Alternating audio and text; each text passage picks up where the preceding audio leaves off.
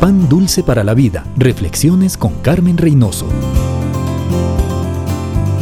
Todas las personas que han sido salvas están llenas del Espíritu Santo. El Espíritu vive en nosotros. Fuimos sellados con su presencia y su poder. No una parte, todo su Espíritu. ¿Por qué hay personas que parecen tener más poder que otras? Espiritualmente hablando, digo, ¿no?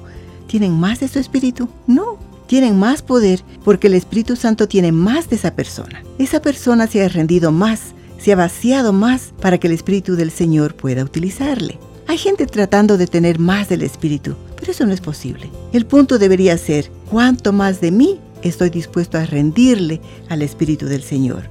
El rol del Espíritu Santo es llenarnos, ungirnos, guiarnos, iluminarnos, darnos entendimiento, mostrarnos a Cristo.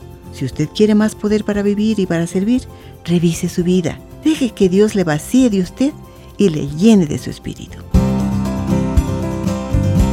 Pan dulce para la vida. Reflexiones con Carmen Reynoso.